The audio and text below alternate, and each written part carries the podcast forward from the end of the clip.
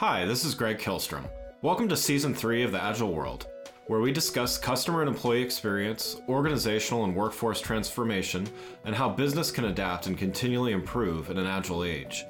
The Agile World podcast is brought to you by TEKsystems, an industry leader in full stack technology services, talent services, and real world application. For more information, go to teksystems.com.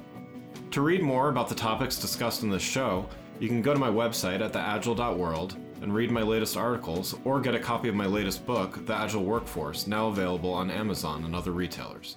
My name is Greg Kihlstrom, and I'm the host of the Agile World podcast. Today, we're going to talk about Agile customer service and how organizations can be as nimble with their customer support teams as they are in other aspects of business in our cloud based world. To help me discuss this topic, I'd like to welcome Daniel Rodriguez, Chief Marketing Officer at Simplr. Uh, Daniel, welcome to the show. Thanks so much for having me, Greg. Yeah, looking forward to talking about this. Um, so let's let's get started about uh, talking about the the need for more agile customer service. So, uh, from your perspective, what are some of the challenges that organizations have in maintaining flexibility and agility in in delivery of customer service? Well, I mean, let's let's actually rewind to before the pandemic. Um, sure. Yeah. Um, because before the pandemic, I think a lot of organizations realized that the customer expectation was changing.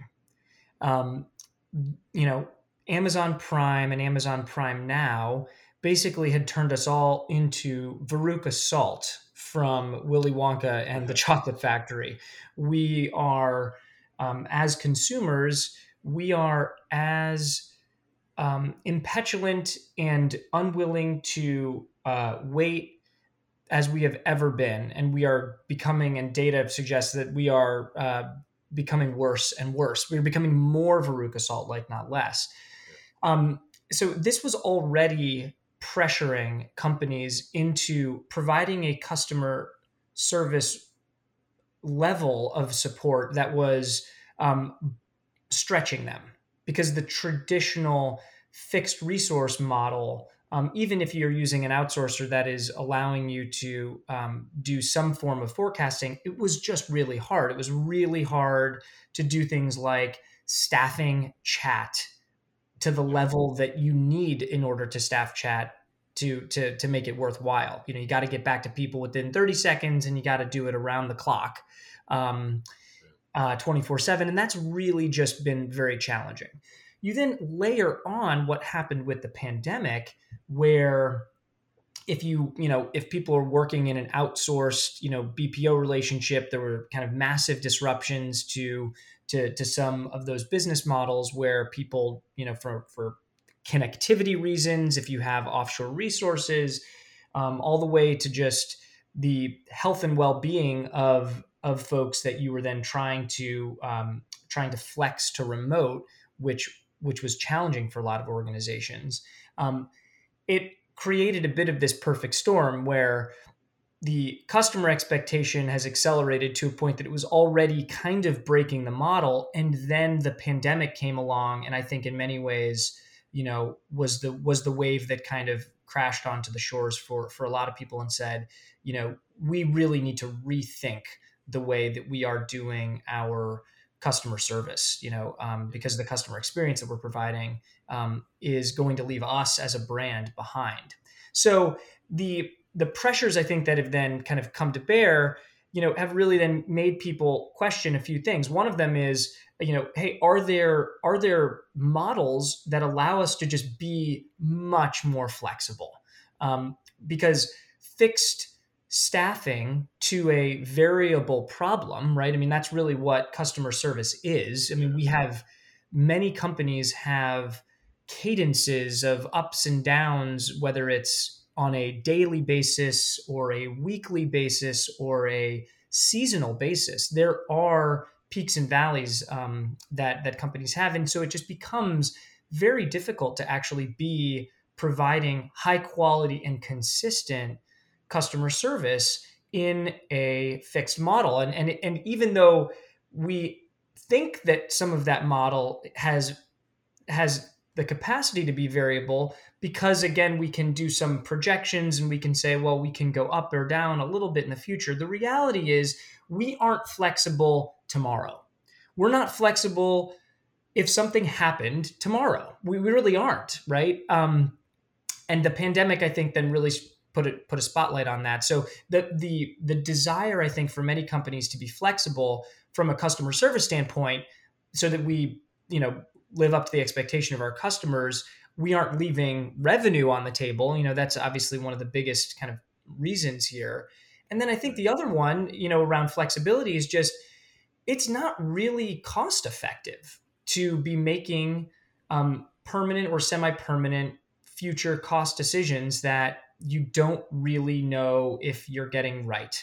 Um, and you know, I mean, this is this should you know obviously you know thematically with you know with your podcast here about being agile, you know, your customer service historically hasn't really been all that agile. Um, and in many ways, I think what we have done as a company in this now CX movement that we are very much a part of, I think is coming is, is coming and saying it's okay to completely variabilize and be completely agile with your customer service because you can still create a great customer experience. You can have really high CSAT scores and deliver a better um, a, a, a, better, faster response time type of experience that will that will ultimately um, be better for the customer, but it's also better for the bottom line. Yeah, well, let's let's dive into that what does that look like? You know, what does that more agile approach to, to customer service look like? And and your your company Simplr sounds like there's you know you're doing some interesting things in that in that regard.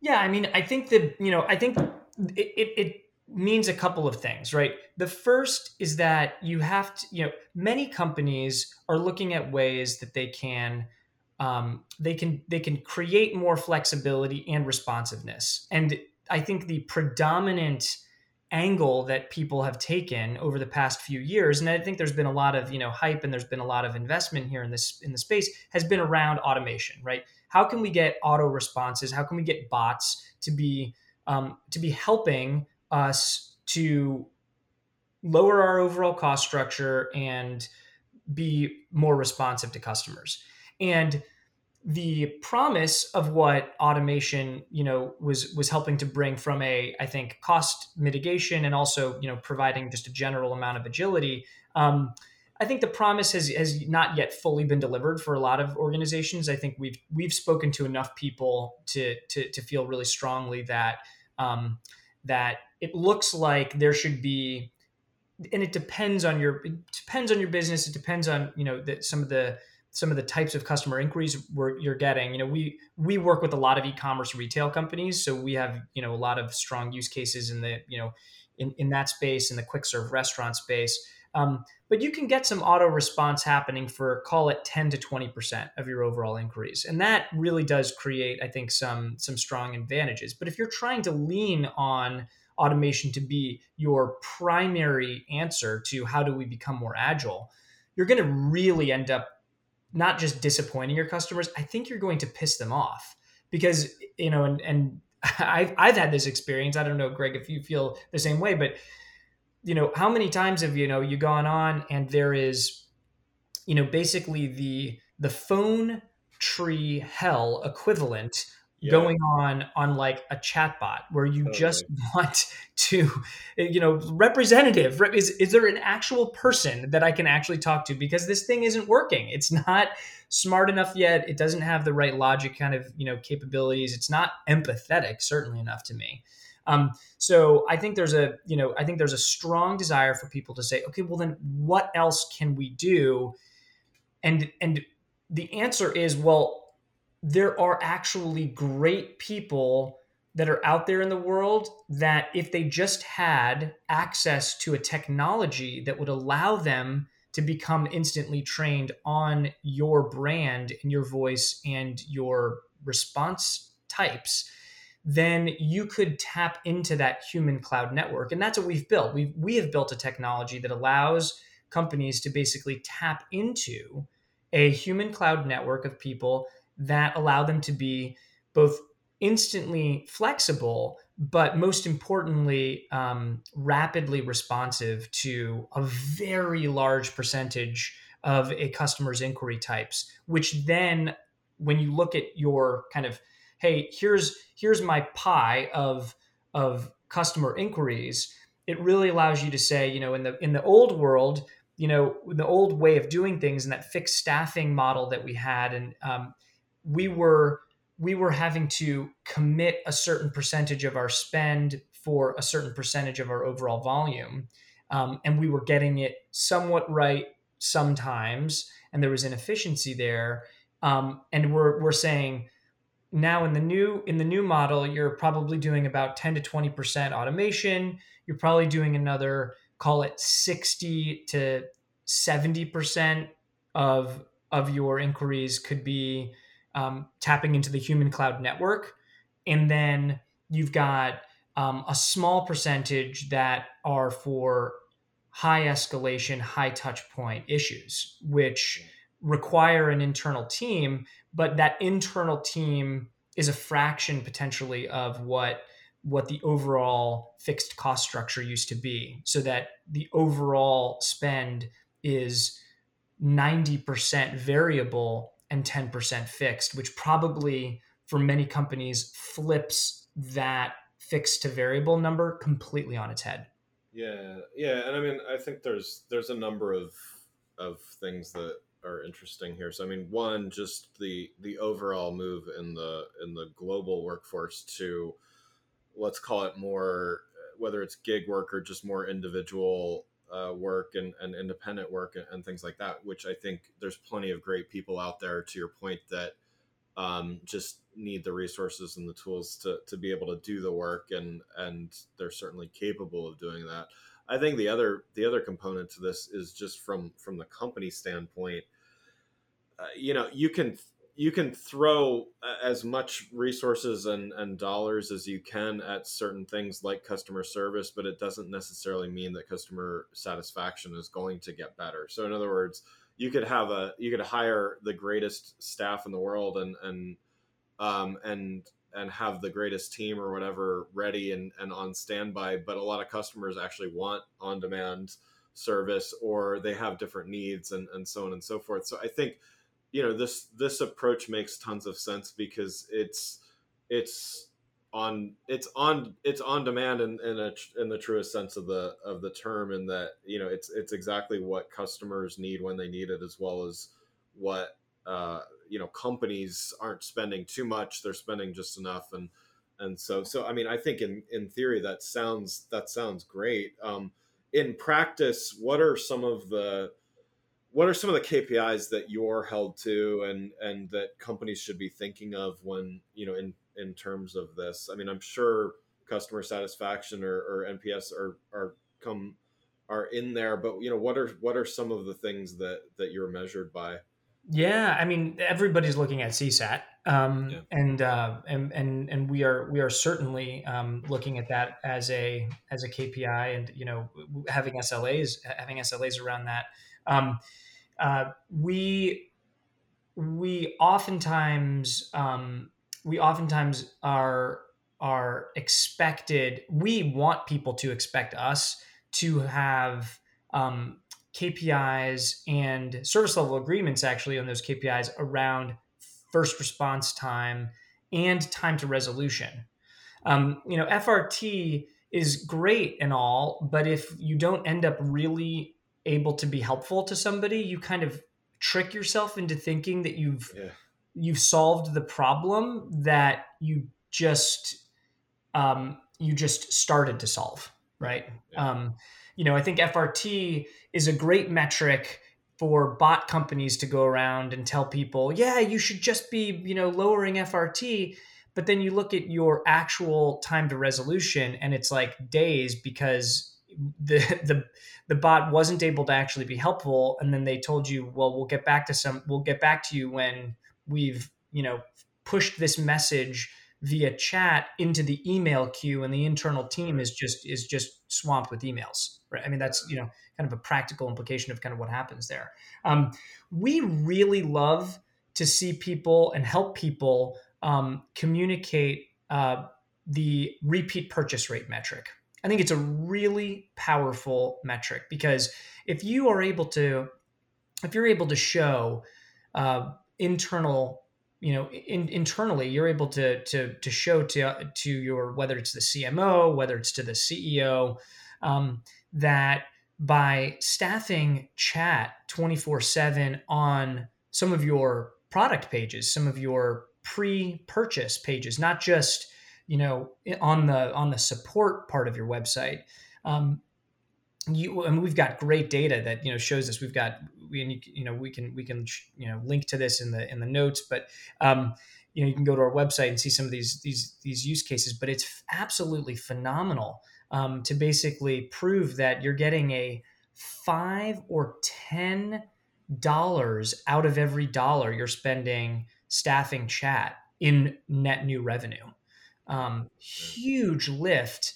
Um, you know, on not a huge, you know, necessarily spend basis here, but I mean, just in terms of like the ROI on what you're actually looking at here, um, makes a material difference. You know, I mean, these acquisition costs are obviously very high for a lot of people, um, and it's critically important that you can show that you are driving, um, driving acquisition. And so, um, and so conversion and repeat purchase rate are really important metrics that we see a lot of our customers measuring, and then we are attaching those uh, those metrics onto the efforts uh, of of, um, of you know our our human cloud network.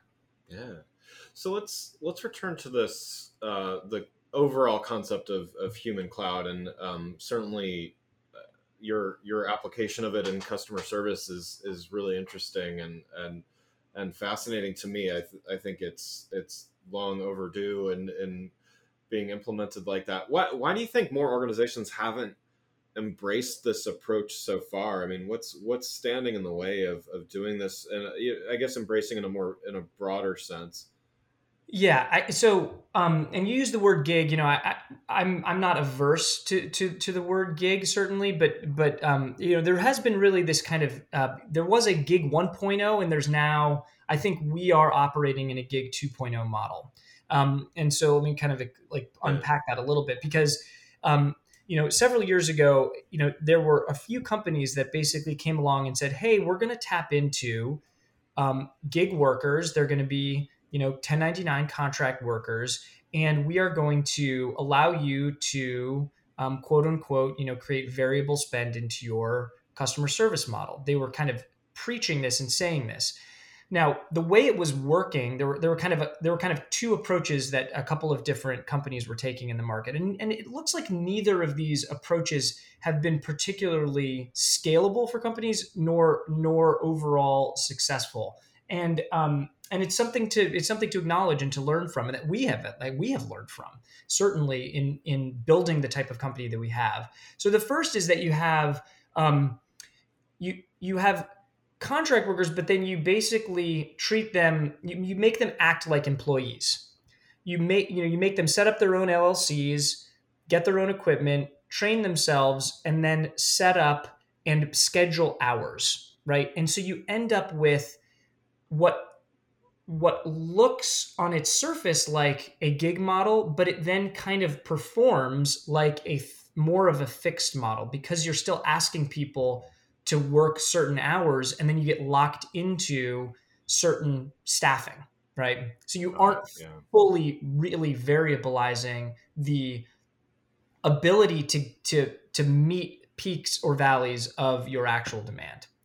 Um, and there's also like kind of like challenging like negative labor components that are going on with that with that type of model um, where where you're you know I, I don't i don't know if you're treating people basically as well as they should be treated and there's articles that have been written about that um, yeah, and yeah. Um, right and so the, the second the, the second way that we've seen companies then go about and try to do this in the gig 1.0 model was you then take experts or brand advocates and you sell them back to the company basically hey what we're going to do is we are going to facilitate you know people that know your brand well and we're going to facilitate them interacting with your customers and what has what what has played out there is that if you aren't a big enough company that has a large enough number of fans, right?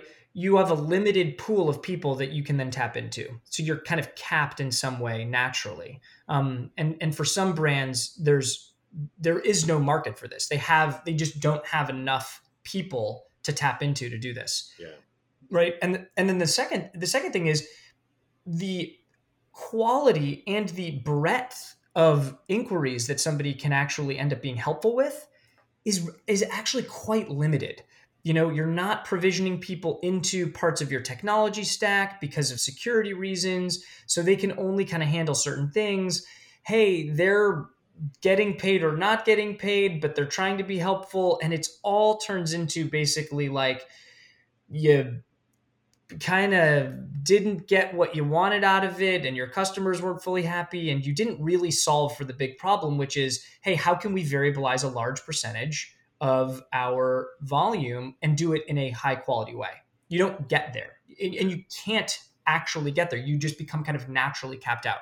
In gig 2.0 what we're talking about is using technology to tap into um, opening the aperture around what inquiries can be taken. And that fundamentally then unlocks a large amount of value for companies because you are then now saying, hey, this isn't the gig isn't, you know, gig what what ended up happening, I think, you know, is that gig became synonymous with kind of niche. Like maybe we can do 10% of our volume with gig. Um, and maybe it'll work well or maybe it won't for our business but it's like not going to really fundamentally move the needle for us or rethink the way that we do our customer support and gig 2.0 which we very much feel like we are playing into here and so as long as you're talking about gig 2.0 i'm like yeah i'm on board um, you know, Gig 2.0 is saying use technology to open up the, the the number of inquiries that that can be taken, the the the percentage take, right, that, that can be made, um, so that you are then truly restructuring the way that you're doing customer support. And so um, and so yeah, we we do think that um, we do think there's been an evolution just in the this is really only in the past five years of of this of the of the gig model and the use of the use of technology. Well, one last question before we wrap up here. So, using this, uh, you know, it's really it's a combination of humans as well as AI and machine learning.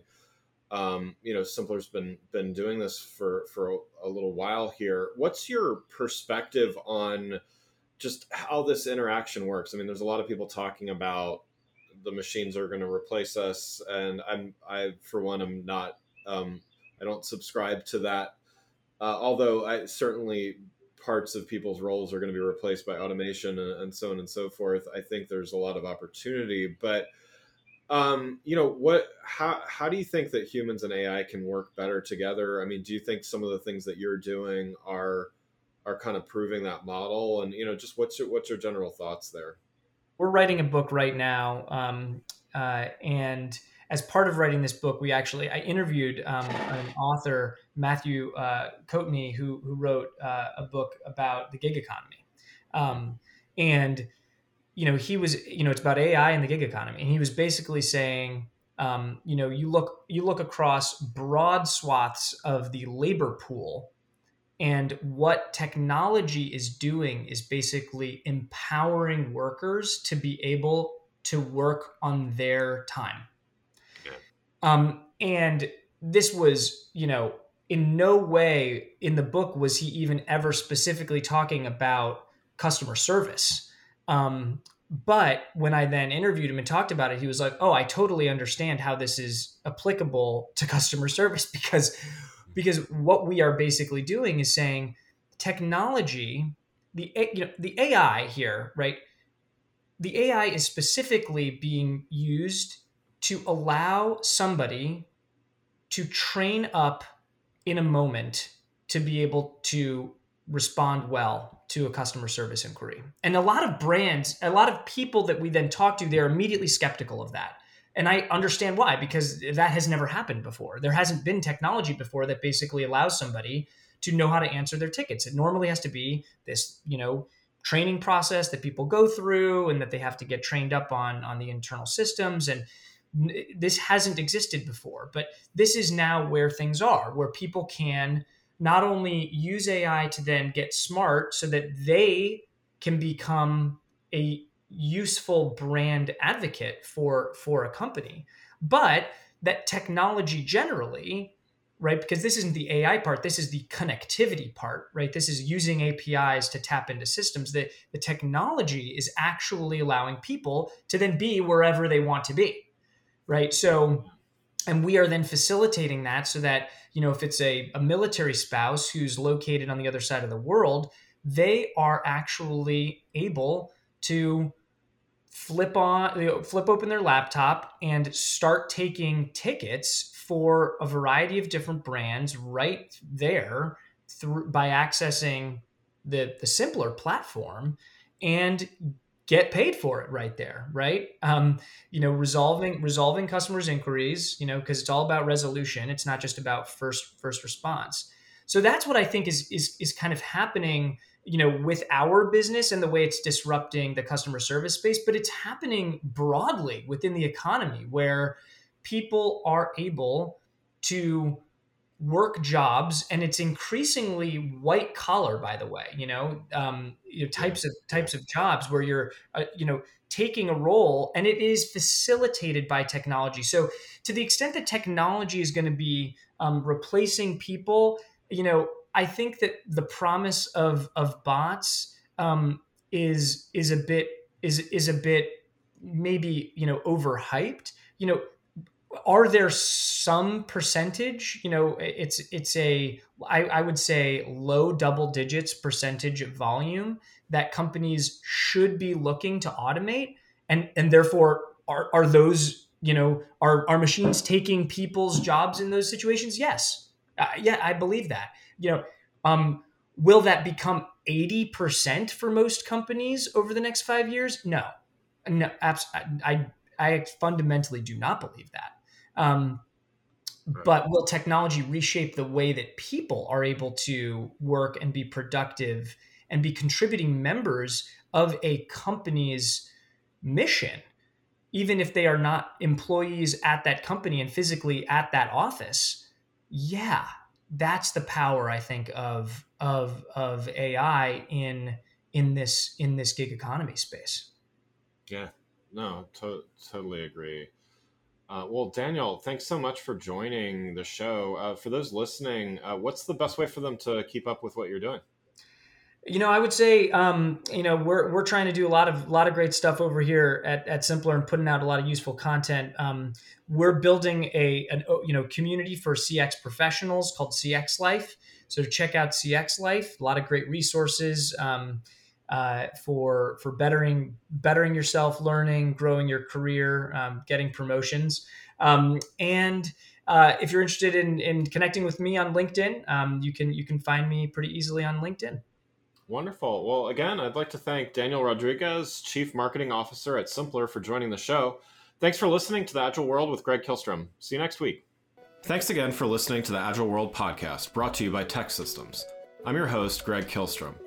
If you enjoyed the show, please take a minute to subscribe on your podcast channel of choice and leave us a rating so that others can find the show more easily. You can learn more and get a copy of my latest book, The Agile Workforce, from my website at theagile.world.